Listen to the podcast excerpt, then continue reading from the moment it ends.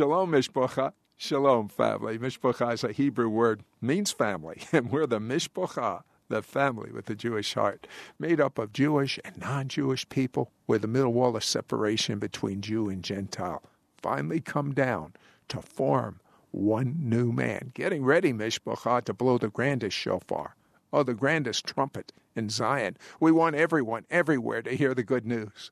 Oh, we want everyone, everywhere, red hot from the Messiah. I mean, if not now, when? Well, my guest, Craig Hill, I've known for many years. He's newest member of our board of, on our board of directors.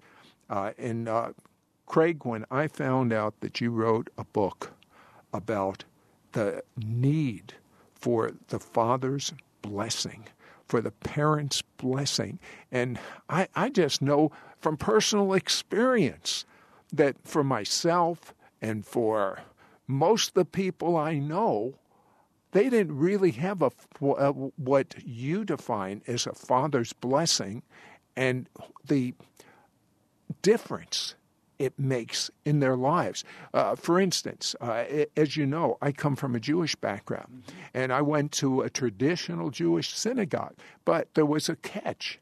The catch was everything was in Hebrew. I did not understand what was going on. And today, because of my studies, I understand that I was so blessed. I, I, but but my mind didn't know it.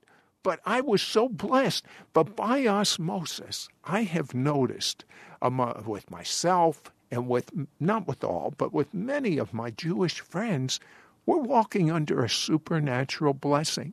And I have to believe it has something to do, even though I didn't understand it, it has something to do with our, uh, we are taught to bless our family, bless our children.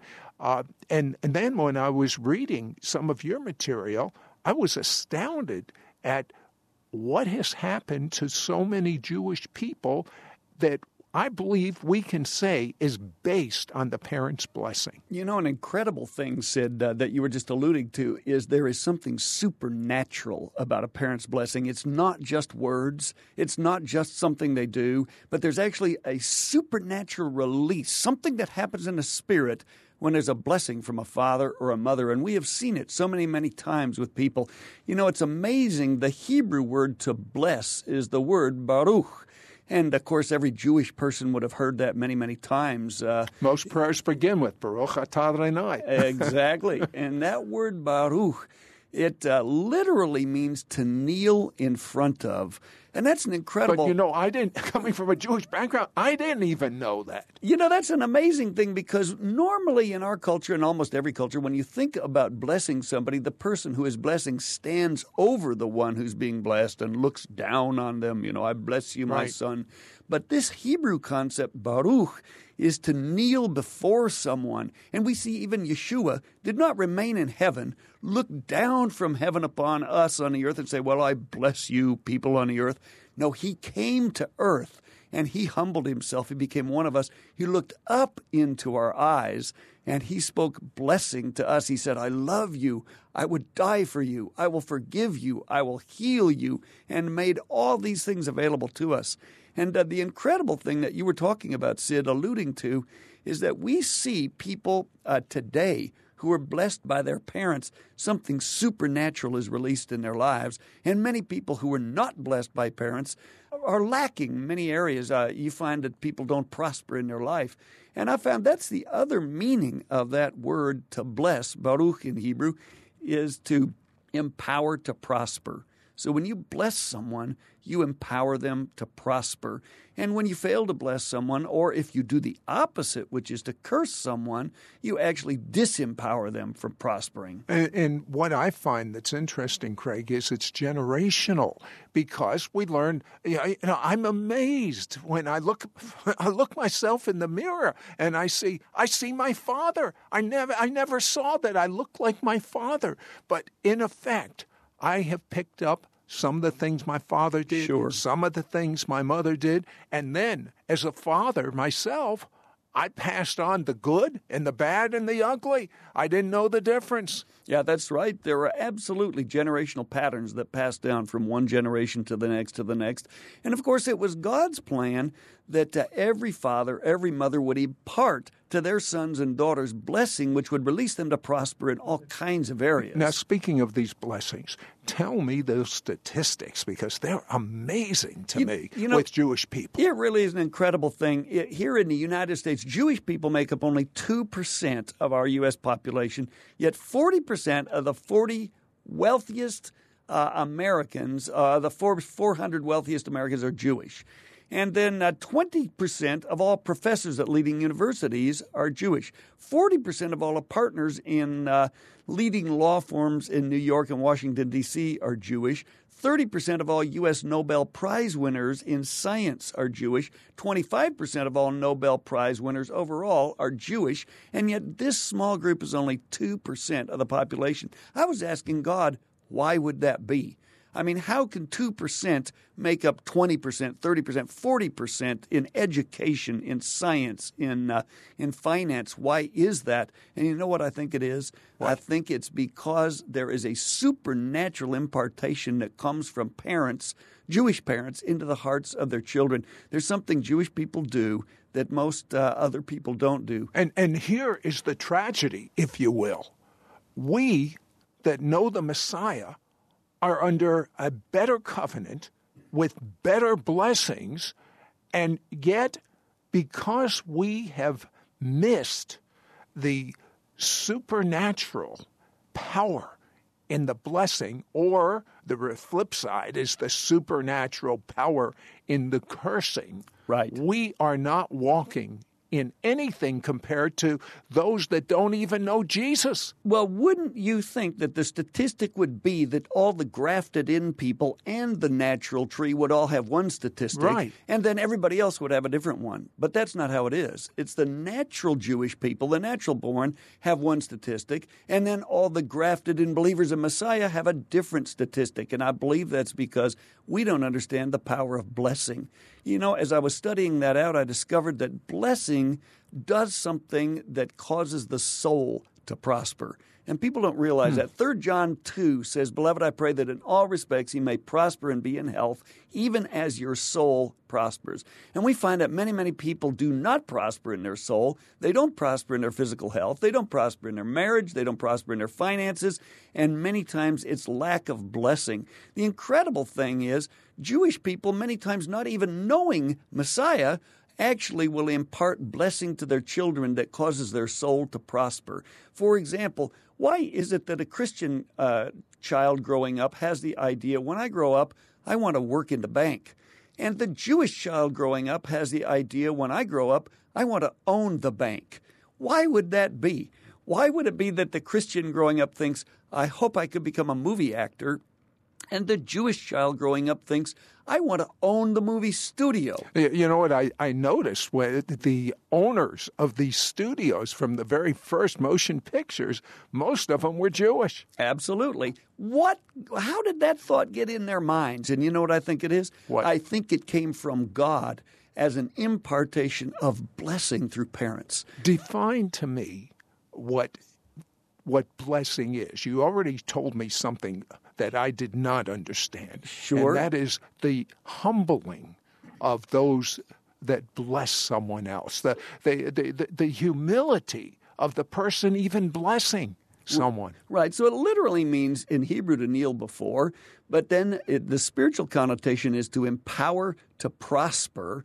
But uh, another way that I define it is when you bless somebody, you're speaking God's word about that person. What does God say about that person? Cursing someone is the opposite. It would be to say what Satan says about that. And uh, why do Jewish people prosper? I think because many times, even just once a week on uh, Shabbat, their families gather together, and that father will look his son or daughter in the eyes, and he'll say to, to uh, that son, Son, you're not an ordinary young man. You're a Jewish young man. That means you're connected by covenant to the God of Abraham, Isaac, and Jacob. You can expect to prosper in all that you do. And there's a vision that's imparted. But you know, I don't believe that God intended for Jewish people to have a monopoly on blessing. Sid, that's for every one of us, every person listening to this broadcast today can have that same benefit by learning how to bless their children. And for many of us, the reason we don't know how to bless is our parents didn't know how to bless us. And so we have to learn all over again. But that's God's purpose is to instruct us now. We can learn from God our Father how to do for our children perhaps what our parents were never but, but able to what, do for what, us. What about someone that's uh, 50, 60, 70 years old, and they were never really, they can't remember being blessed by their parents? Uh, is it too late for them? You know, it's an it's never too late in God for anything. And one of the most amazing. Uh, but what what what if their parents are dead?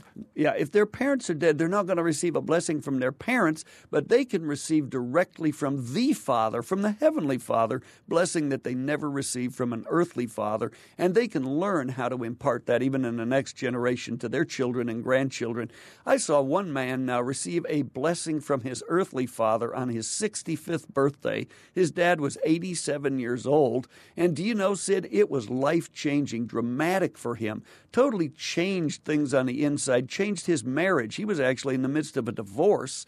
And the blessing that came from his 87 year old father on his 65th birthday was so life transforming for him that his wife returned two weeks later and said, I don't know what happened to him, but he's a totally different man. He, he's the man I thought I fell in love with 45 years ago, uh, but he's been like a little boy on the inside for 45 years. Uh, you must be astounded when you hear the feedback of people that uh, have read your book the power of parents' blessing. And the two CDs that we've just added to it are putting it in a whole new plane. Now, in the book, you actually have prayers of how people should be, bless other people.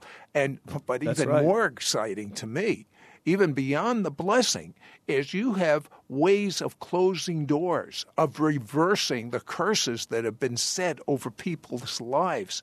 Uh, literally, I'll tell you, I, I wish. Now, I asked my father before he died to bless me. He didn't understand what I was doing, but I understood the power of the blessing. What a difference it's made in my life. But I want that difference to occur in your life and in your children's life. I want to get this book in your hand, and then we have a powerful two CD set series called Soaking Up the Father's Blessing. And I got my friends that are mature in the Lord, that understand the Father's blessing to pray blessings over you. How would you like two CDs full of the greatest Christians on the planet blessing you, all available for a gift of $35?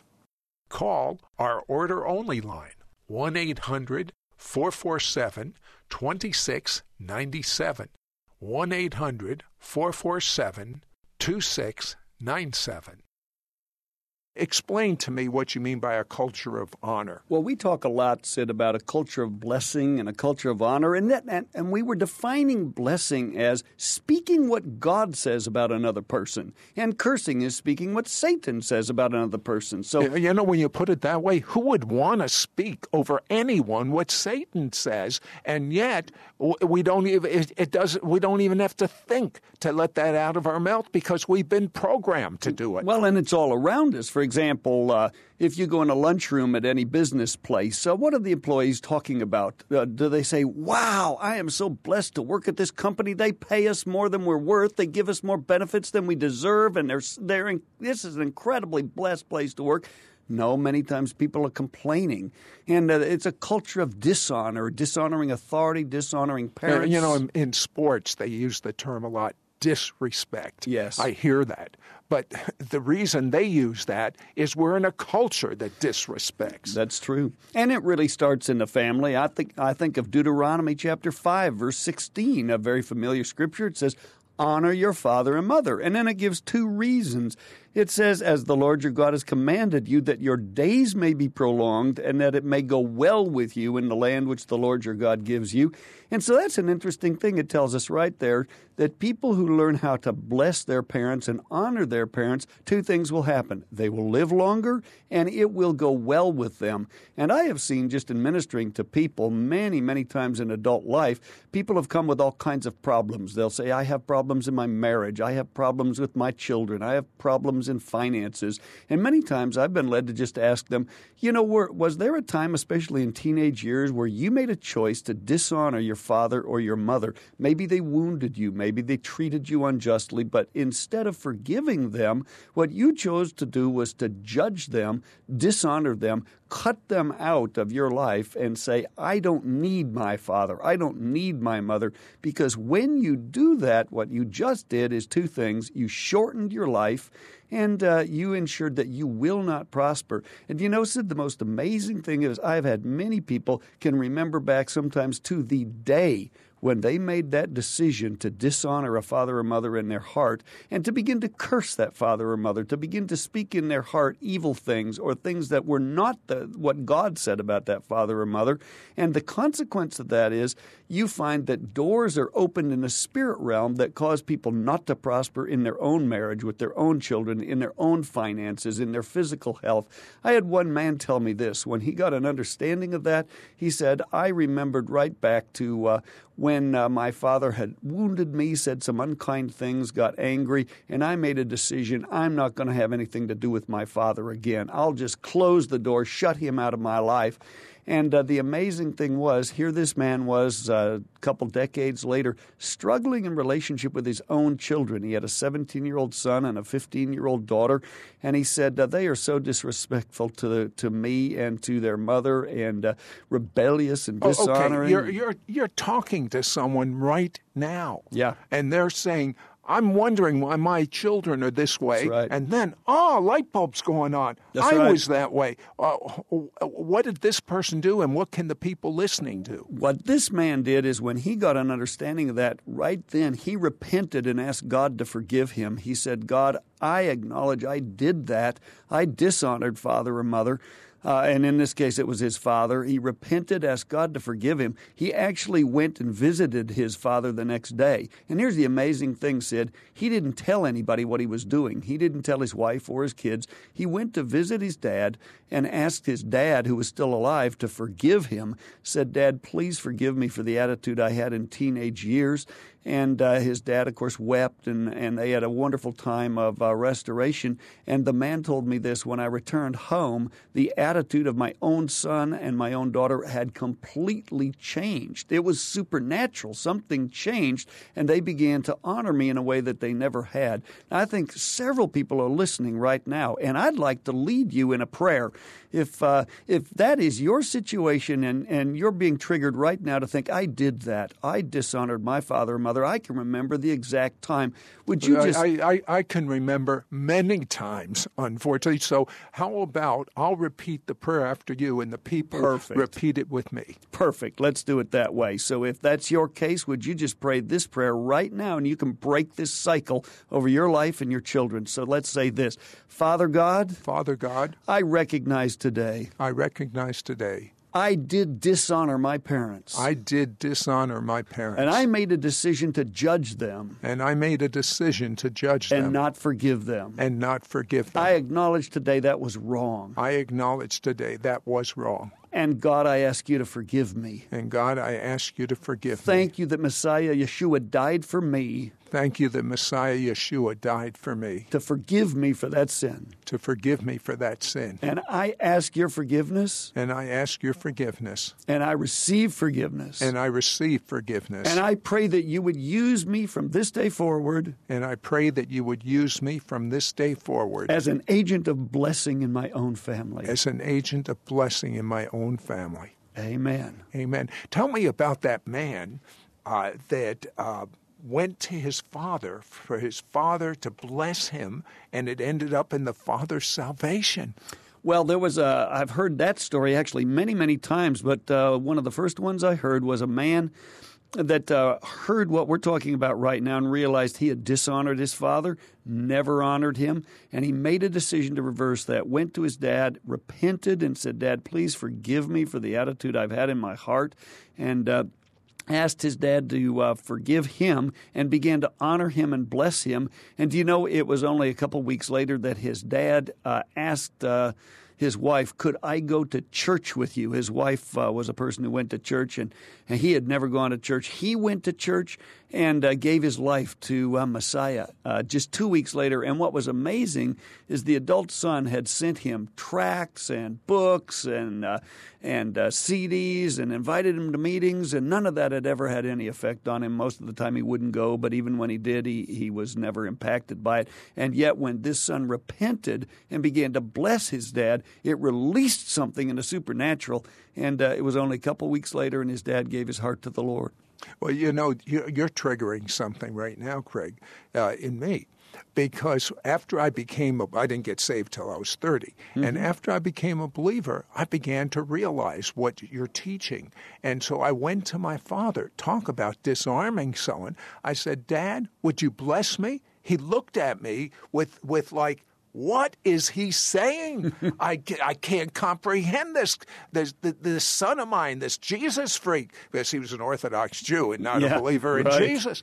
But something broke when I asked him to bless me, and he ended up on his deathbed receiving Jesus. And I have an idea it happened when I asked him to bless me. I, I, think you're right, Sid. Blessing always opens the heart, cursing closes the heart. People don't realize that. There are many husbands and wives who curse each other. Many wives are thinking, Oh, I wish my husband would be a spiritual man. I wish he'd be a man of God. I wish he'd change. And yet, do they bless their husbands? No. Many wives are busy cursing, complaining, criticizing. If they will reverse that and begin to bless, that will cause that husband's heart to open. That will cause a father's heart to open, just like you said. And we have heard uh, testimony after testimony after testimony uh, of people who have gotten saved, who have received Messiah, when uh, somebody around them began to bless them instead of curse them. But, but there's got to be a way to stop this cycle of from generation to generation uh, uh, of the separation between children, of divorces, of financial difficulties. And I believe the, the key is what you're talking about. We don't hear this spoken about that much. No, you're absolutely right. The key to stopping the destructive cycle of dysfunction in families is blessing. When one person grabs hold of it and a husband and wife begin to bless each other, and then a, and then a, a father and mother learn how to bless their children. I actually saw in Scripture seven critical times when I believe God intended for there to be an impartation of blessing because you know what blessing actually does, Sid? It it establishes identity and destiny in the hearts of children. And uh, when uh, people have never been blessed, do you know that many people spend a lifetime wandering around trying to find a purpose, trying to find why am I here? Am I loved? Am I valuable? Looking for a man, looking for a woman who will love me, who will make me feel valuable, looking for something important to do. If I could just make enough money, if I could just attain a high enough position, I would make this feeling of worthlessness go away. That all ties back to a lack of blessing. Craig, we're talking about a culture of honor. We're talking about changing the destiny of young people. But what I'm beginning to see is that, well, take me. If I do the right thing by my children, I not only change their destiny, but I change their children's children's children's destiny, but I even do something more. I change my destiny no matter how old I am. So it's win win. That's absolutely true. And you know, this concept of blessing, Sid, that we've been talking about this week, to speak what God says about a person, what I realized is this blessing coming from a father or coming from a mother settles something deep in the heart of every person. It answers two critical questions. The first question is, Who am I? Am I loved? Am I valuable? Do I mean anything? Does my life count? And the second question, why am I here? What is my purpose? Do I have a destiny? Do I have a purpose? Or am I just taking up food, air, and water on the planet? And I think the reason many, many people don't feel a strong sense of purpose is they've never been blessed. Blessing is something that imparts a destiny, a settled sense of purpose and identity, and, and answers those questions who am I and why am I here? As a matter of fact, here's an amazing thing. We see even in Scripture that uh, Jesus himself didn't begin his ministry, didn't do one miracle, didn't preach one sermon until he received blessing from his heavenly Father. The voice came out of heaven and said, This is my beloved Son, in whom I'm well pleased. Do you know, I believe that released something supernatural in Jesus to accomplish his destiny. If he needed that, how much more so every one of us?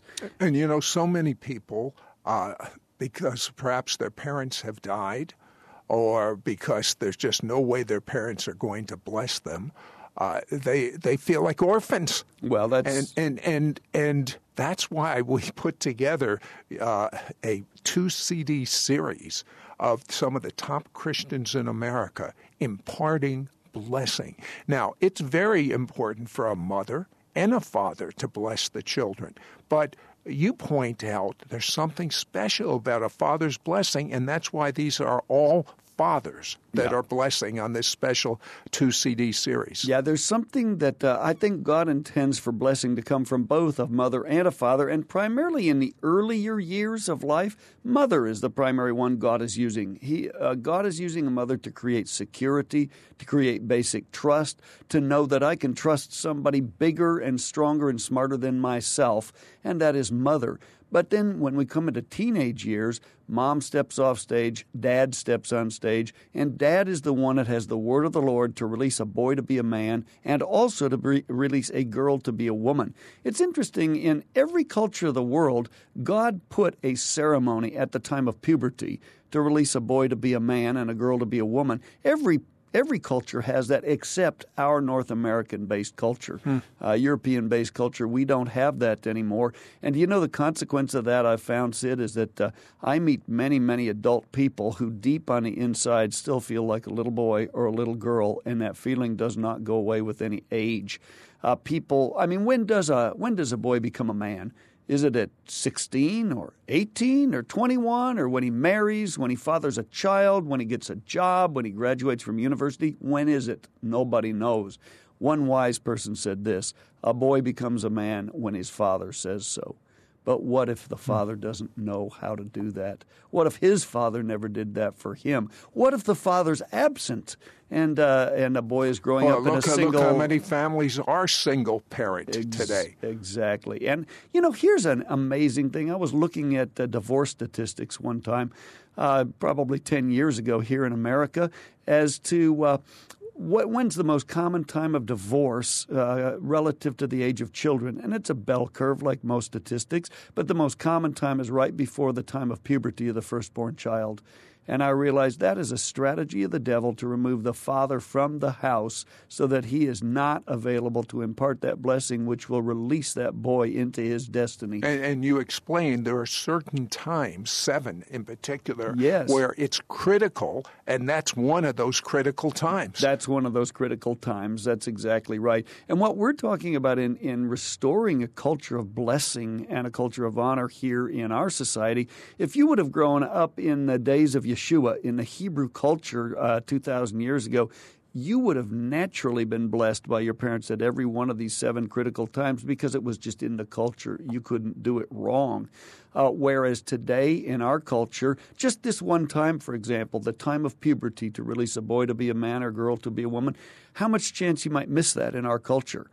Well, a huge chance. How many people are going to have that happen? Not many. And uh, yet, in in Jesus's time, in that Hebrew culture, how much chance that wouldn't happen for you? Almost zero. It happened for almost everybody. And so uh, there's a I mean, every Jewish boy would have a bar mitzvah. Yeah, And, and, and, and, and be welcomed into the adult community. Exactly. That, that is the passage right there. Exactly. And that's a normal thing. That should be for everybody. And you know what we find today, Sid, is that many times people are cursed eh, rather than blessed at the time of uh, puberty or at other times. You know, many times parents impart. Uh, Satan's message to their son or daughter and don't realize it. You know, one one man told me this story. He said, uh, when I was six years old and I was in primary school, I wasn't doing very well. And he said, I guess my dad wanted to motivate me. And my dad was a wealthy businessman. So what he did was this he took me for a ride in his car. Uh, and he had a brand new Cadillac, drove me around town, let me sit in the back seat. And at the end of the drive, he said, Son, I hope you enjoyed the ride because you'll never have a car like this because you're stupid. Oh. Now, that's a prophetic word. The Right. problem is, it doesn't come from God. It's an image of the devil for that young man. You're stupid. Now, what I think is an amazing thing, we were talking about this earlier in the week. Jewish people have a natural tradition once a week on Erev Shabbat, on Friday night. They gather their family together, and the father says something perhaps like this over his son Son, you're not an ordinary boy. As a matter of fact, you've become a young man. And son, I want you to know you're not like other young men. You're a Jewish young man. That means you can expect to prosper because your God, His hand is upon you. You will be blessed. You'll be blessed in your education. You'll be at the top of your class. You'll be at the top of your profession. And son, I want you to know I love you. I'm proud of you. Now, if a father says something like that to his son 52 weeks a year, some 18, 20 years that son lives in that house, that's that's a prophetic word that he's imparting every week, every week, every week. What will happen to that son? Exactly what his father prophesied. That, that picture, that image inside, that negative inside will become a picture. Yeah, and and on the other hand, what happens if a father? Let's let's take a young woman growing up, for example. Uh, she needs a blessing from her father to to let her know you're beautiful.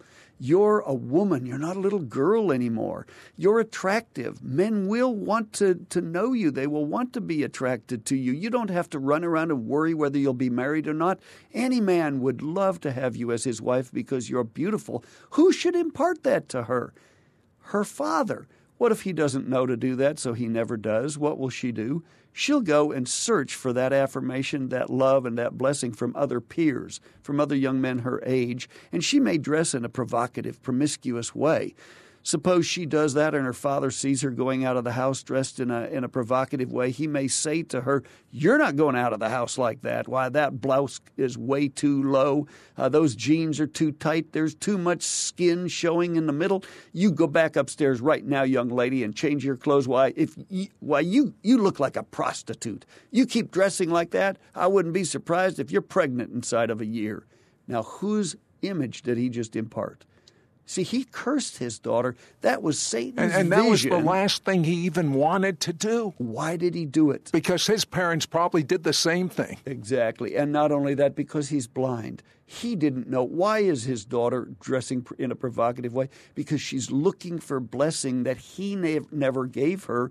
And now he just imparted Satan's message you'll be pregnant. Now, somebody's listening, and uh, there's a woman listening right now, and your husband did exactly that to your daughter, and you're afraid what's going to happen. Do you know that you can pray to nullify those words and to let your daughter know, no, that's not true. You're not going to be pregnant. That's not God's vision. You are beautiful, and uh, there's nothing wrong with you. You can reverse those words by speaking the very words of God over your daughter. And uh, if a husband, a father has done that, and you're listening to this, repent.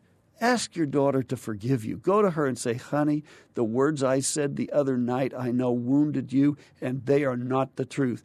You're not a prostitute. You're a beautiful young woman of God. I want to let you know I love you. I'm proud of you. There's nothing wrong with you. If you do that, uh, you'll be imparting God's message, God's impartation of blessing, and that will change your daughter's life. Uh, you know, you point out, Craig, that a parent's blessing will transform someone supernaturally, no matter what their age. They could be in their 80s. We'll talk about that tomorrow.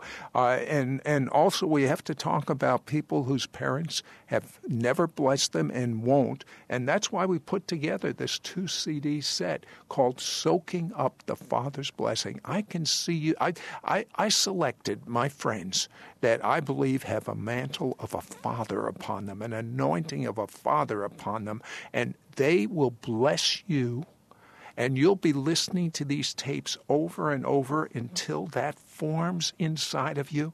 And then Craig's book, The Power of a Parent's Blessing, with prayers, how to, especially how to close those doors of curses. Some men have, uh, uh, and women have been involved in abortion, and these are doors that have to be closed. The prayers are all there. Uh, we're making this entire package available to you for a gift of $35. Call or write today for the power of a parent's blessing. Call our order only line 1 800 447 2697. 1 800 447 2697.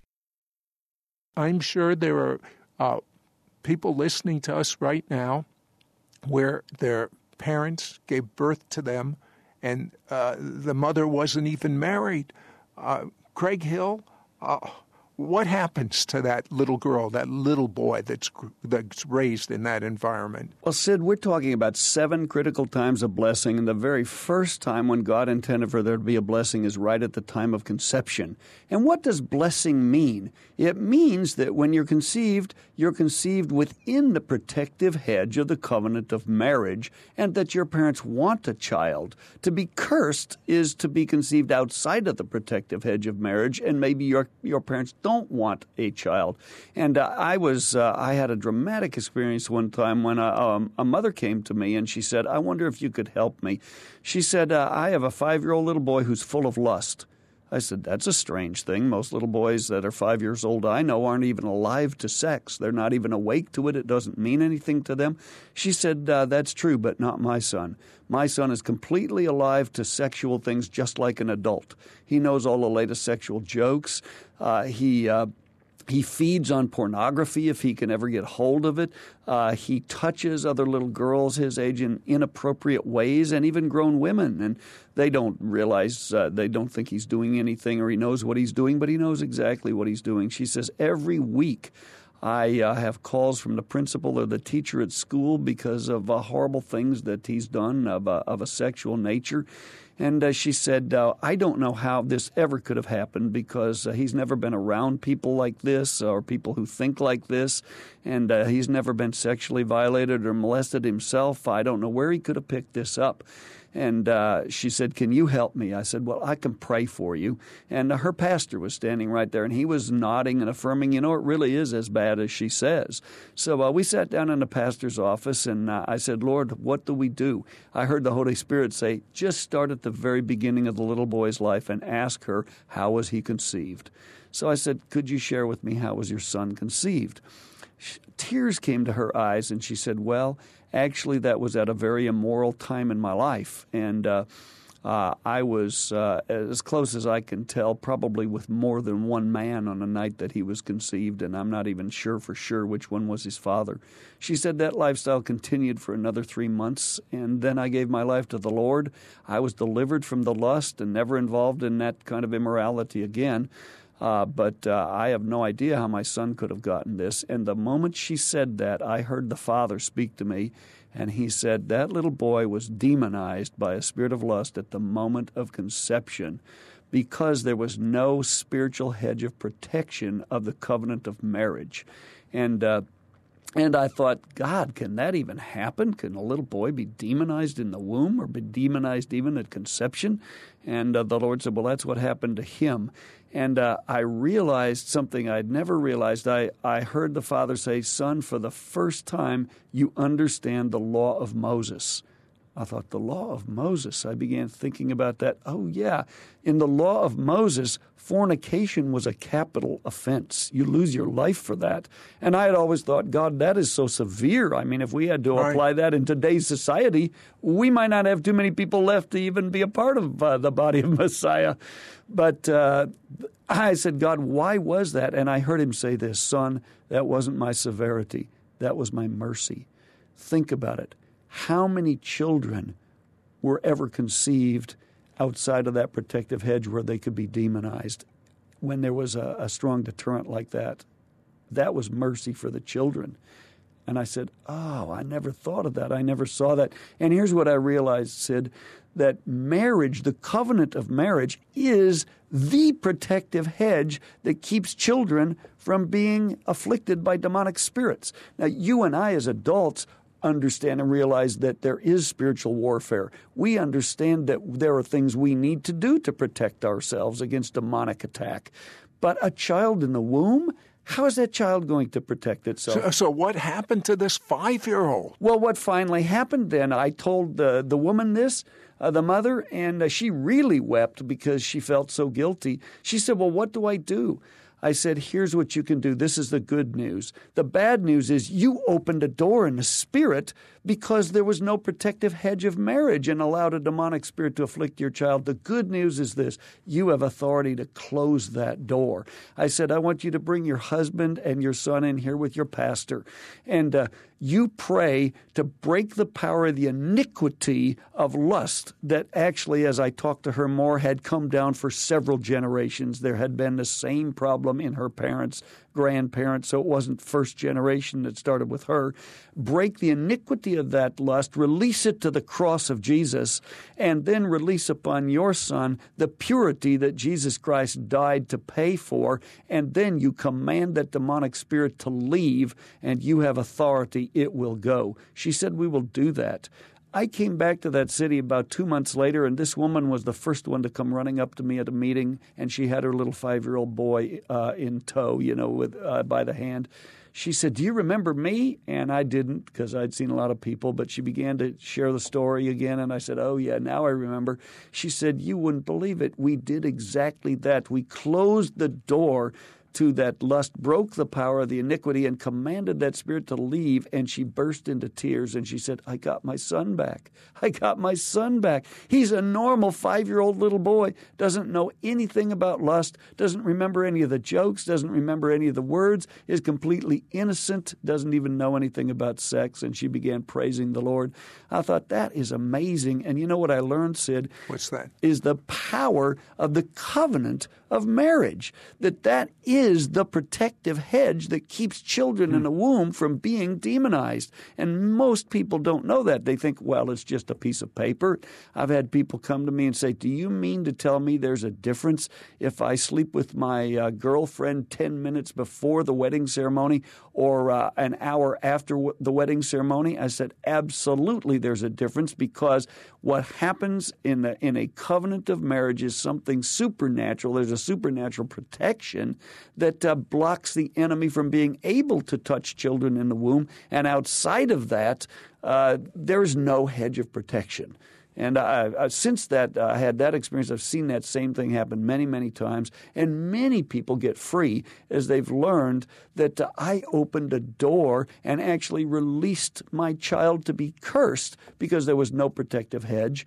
And uh, and when we prayed to break that by the power of the blood of Jesus, it changed everything for the uh, child. What about there are a lot of children that are, are plagued their whole life with rejection?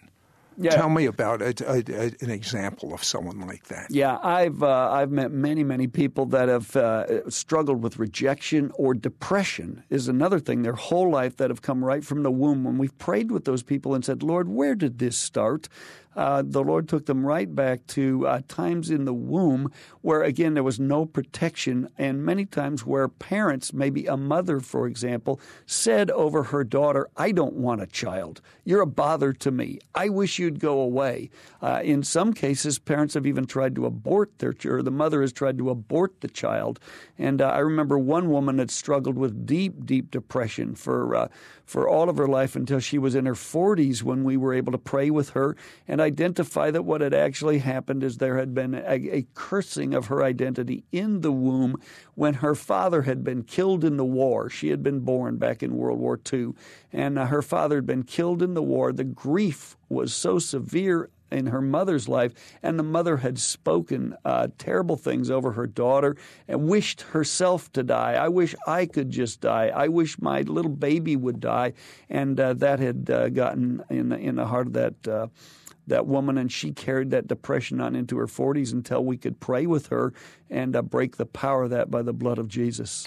Uh, what about people listening right now that have aborted children, uh, or as as you said, perhaps had the thought of aborting and never did all these doors can be closed. Absolutely. And that's the good news. I mean, sometimes people hear these things and they become afraid or they become very guilty uh, because they have opened these kinds of doors by speaking curses over their children. Uh, I wish this child would go away or trying to abort the child. But as you just said, the good news is that Jesus died and shed his blood to break the power of that. And uh, that's what people can, uh, I mean, we can pray with, with people that are struggling with that right now now, and uh, they can get more help through the book and the CD that's uh, being offered this very week. But let's pray with people that uh, have had Go that. it. So, Father, right now, I pray for every person listening that uh, wounded or spoke a curse into the life of an unborn child, either trying to abort that child or uh, or wishing that that child were never born. And Father, I pray right now in the name of Jesus to reverse that, Thank you that Jesus Christ died, that that child would not have to die. And Father, I pray right now for the blood of Jesus to begin to cleanse and heal and deliver and reverse that curse in Jesus' name.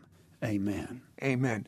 Uh, what about a parent that's disappointed because they wanted a son and they had a daughter? What effect does that have on the child? I've seen that happen sometimes. Sid, two things will happen. I've seen little boys that feel like they should have been little girls, and there can actually be a root of homosexuality planted right at the time of birth uh, when parents uh, desperately wanted a boy and it was a girl, or wanted a girl and it was a boy. And uh, people will struggle with gender confusion sometimes uh, for many, many years as a result of that. A second thing that I've seen happen uh, is uh, many times when a child has been rejected at birth, uh, there's a feeling I don't measure up. No matter what I do, I've got to strive and strive and strive. And uh, that son or daughter grows up feeling like no matter how how much I accomplish, it's not enough. Or the other way, they don't even try. Uh, that, they they either are super achievers or they don't even try. That's another potential response is just giving up and saying I'll never amount to anything. Most believers I know don't even have a clue about what we're talking about this week. And we're talking about the supernatural power of a parent's blessing and the supernatural power of a parent's cursing, and how there are doors that give access to the demonic, that stop you from hearing God's voice, that stop you from having a good marriage, that stop you from having children that honor you, uh, from that stop you from being successful in in, in your vocation, uh, that affect your thinking, uh, that that affect whether your temperament everything about you, and the doors can be closed. And it's not some super spiritual thing, it, it's just basic 101. Uh, and, and that's why I'm so thankful that Craig Hill wrote a book called The Power of a Parent's Blessing. I don't think anyone, Craig, comprehends how supernatural this is. Now, you were talking earlier this week about a culture of honor, and we we have just the opposite. Uh, throughout the world, not just here in America. Mm-hmm. And uh, you learned some lessons on disciplining children, your own children. How can you do it uh, w- without just crippling them? You know, when we're, when we're talking about blessing and cursing, uh, Sid, blessing answers two questions Who am I and why am I here? So does cursing. Blessing is God's answer, which is you're loved, you're valuable, you're precious, you have a purpose and destiny. Cursing is you have no value, you're not loved, you have no purpose, you have no destiny. And I find uh, that the biggest problem that parents have is cursing when they're trying to discipline or when they're trying to correct. Somebody might be listening and saying, Well, am I supposed to just say nice things to my kids all the time? Is there never a time when I correct? Is there a never a time when I discipline? And the answer is no, of course you're going to have to discipline. But how would I discipline without taking value. And uh, that is one of the hardest things. Now, God has to do that with us. And the way that God does it is He separates identity from behavior so He can bless who we are while applying a consequence to what we do. What that means is God doesn't accept everything we do, He has to reject sin. He has to reject things that are wrong, but yet he still accepts us. So how do you do that as a parent? Most parents don't do well at it. What I find, uh, what I found in, in raising my own children, the struggle was to not reject my children when I had to reject their behavior, when I had to correct behavior and say what you did was wrong, but I still love you. And uh, what I found, the way that God does that I found really said there are two two systems of government on uh, on the earth. The devil has a system that I call the system of control, and that is where he links identity with behavior and curses your identity to correct your behavior.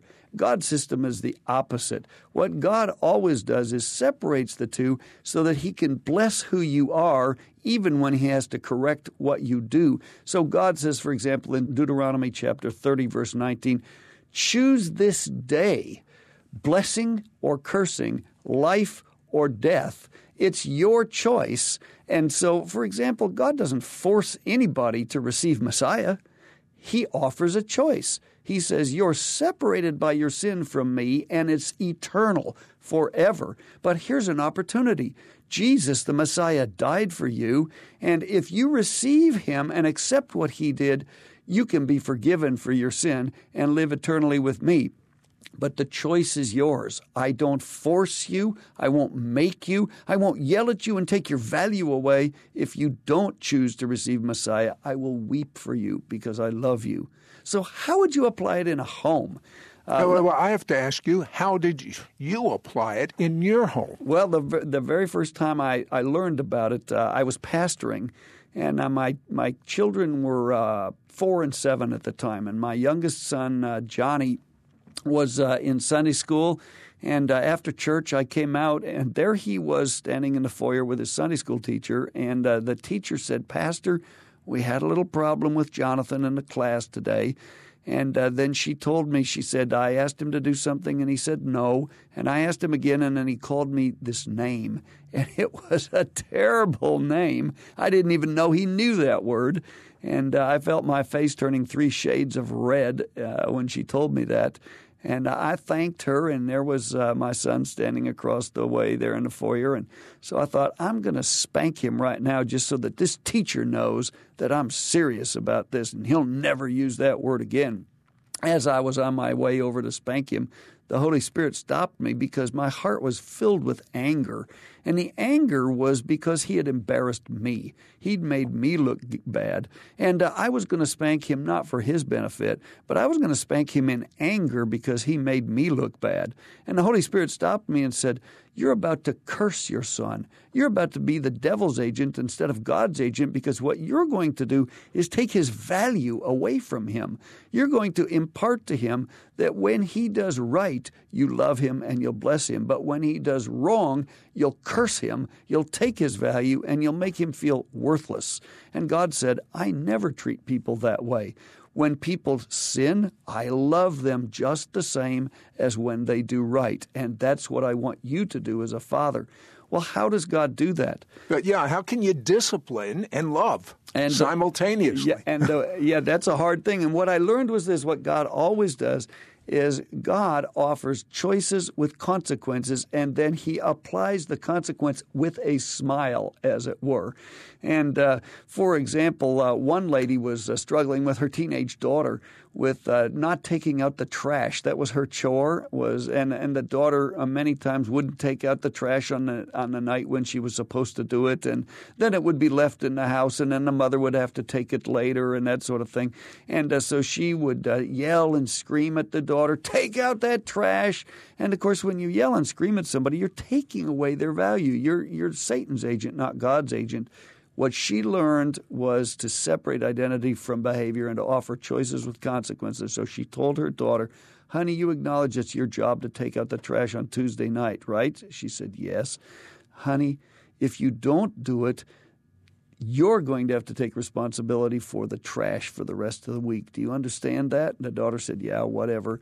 Well, of course, she forgot the next Tuesday night, and uh, when she came home from school Wednesday afternoon, the trash had been gathered up and put in bags and set in the middle of her room. And uh, the daughter said, "Mom, what's all the trash doing in my room?" And and the mom said, "Well, honey, that's the consequence of you not taking the trash out. Remember, you agreed you would take responsibility for it, and so it's your trash for the next week. And uh, you know, the daughter uh, learned, and uh, and she took the trash out the next week. But the mother simply applied a consequence with a smile rather than yelling and screaming and being angry.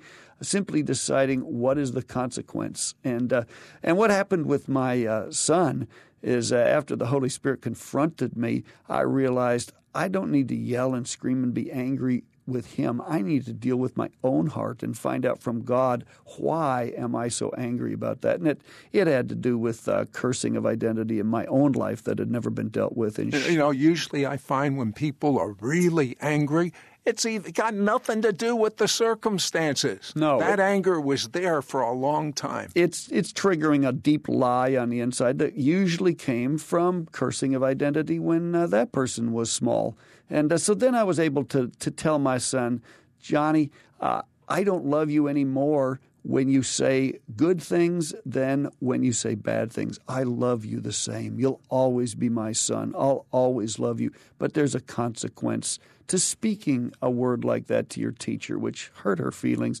And I'm going to have to spank you, not because I don't love you, but because I do love you. But then I could do it with a smile and with a right heart and let him know your value hasn't changed in my sight. You're still the same, just as valuable as you were before you did something wrong. Craig, one last profound thought to leave our people with. Well, the, the, the most important thing is for you to realize is that, that whether you've ever been blessed or not, you can go to God, your Father, right now and receive an impartation of blessing that perhaps your parents never gave you. And secondly, you can learn how to bless your own children and start a whole new cycle of blessing for the next generation. And that's why I so love your book, The Power of a Parent's Blessing. I, I wish I had had this book uh, when I was a brand new parent. I wish my parents had had this book, but you can change the destiny of your life and your children's life and their children's life, and on and on. In addition to the book, which has supernatural prayers of blessing for the critical times in everyone's life, it also shows you how to reverse the curses, how to close the door to the curses, and change the destiny of everyone in your house. We're making the book and the two CD series called Soaking Up the Father's Blessing. When you hear this, I mean, every, you'll have every, you'll be so blessed that every area of your life is going to prosper the two CDs and the book available for a gift of $35. Shabbat broadcast. Let me pray over you. And this is a blessing. The Lord is blessing you right now. The Lord is smiling upon you right now. The Lord is surrounding you with his favor right now. The Lord is gifting you. If you just hold your hands out, you'd receive. The Lord is gifting you right now. The Lord is giving you His shalom. In Hebrew, that means completeness, His completeness right now in your spirit, in your soul, and in your body, in the name that is above every problem you have Yeshua HaMashiach Tzidkenu, Jesus the Messiah, our righteousness.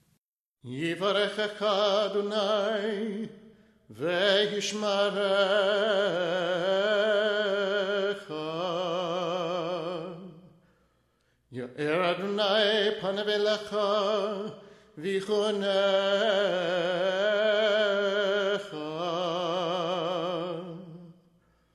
Yisa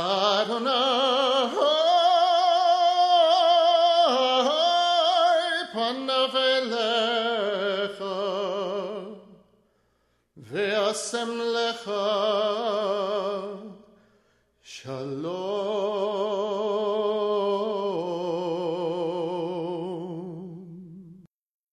To hear this week's interview or watch archives of our television show, It's Supernatural, visit our website at www.sidroth.org. That's www.sidroth.org. To receive a complimentary copy of our bi monthly teaching newsletter, materials catalog, or information about becoming Mishpocha or Chalutzim, write to me, Sid Roth, Post Office Box 39222, Charlotte, North Carolina 28278. To place a credit card order, call anytime 1 800 447 2697. For all other calls, the number is 704 943 6500. That's 704 943 6500. For a CD of this week's broadcast, send a donation to Sid Roth. That's S I D R O T H, Post Office Box 39222, Charlotte, North Carolina 28278.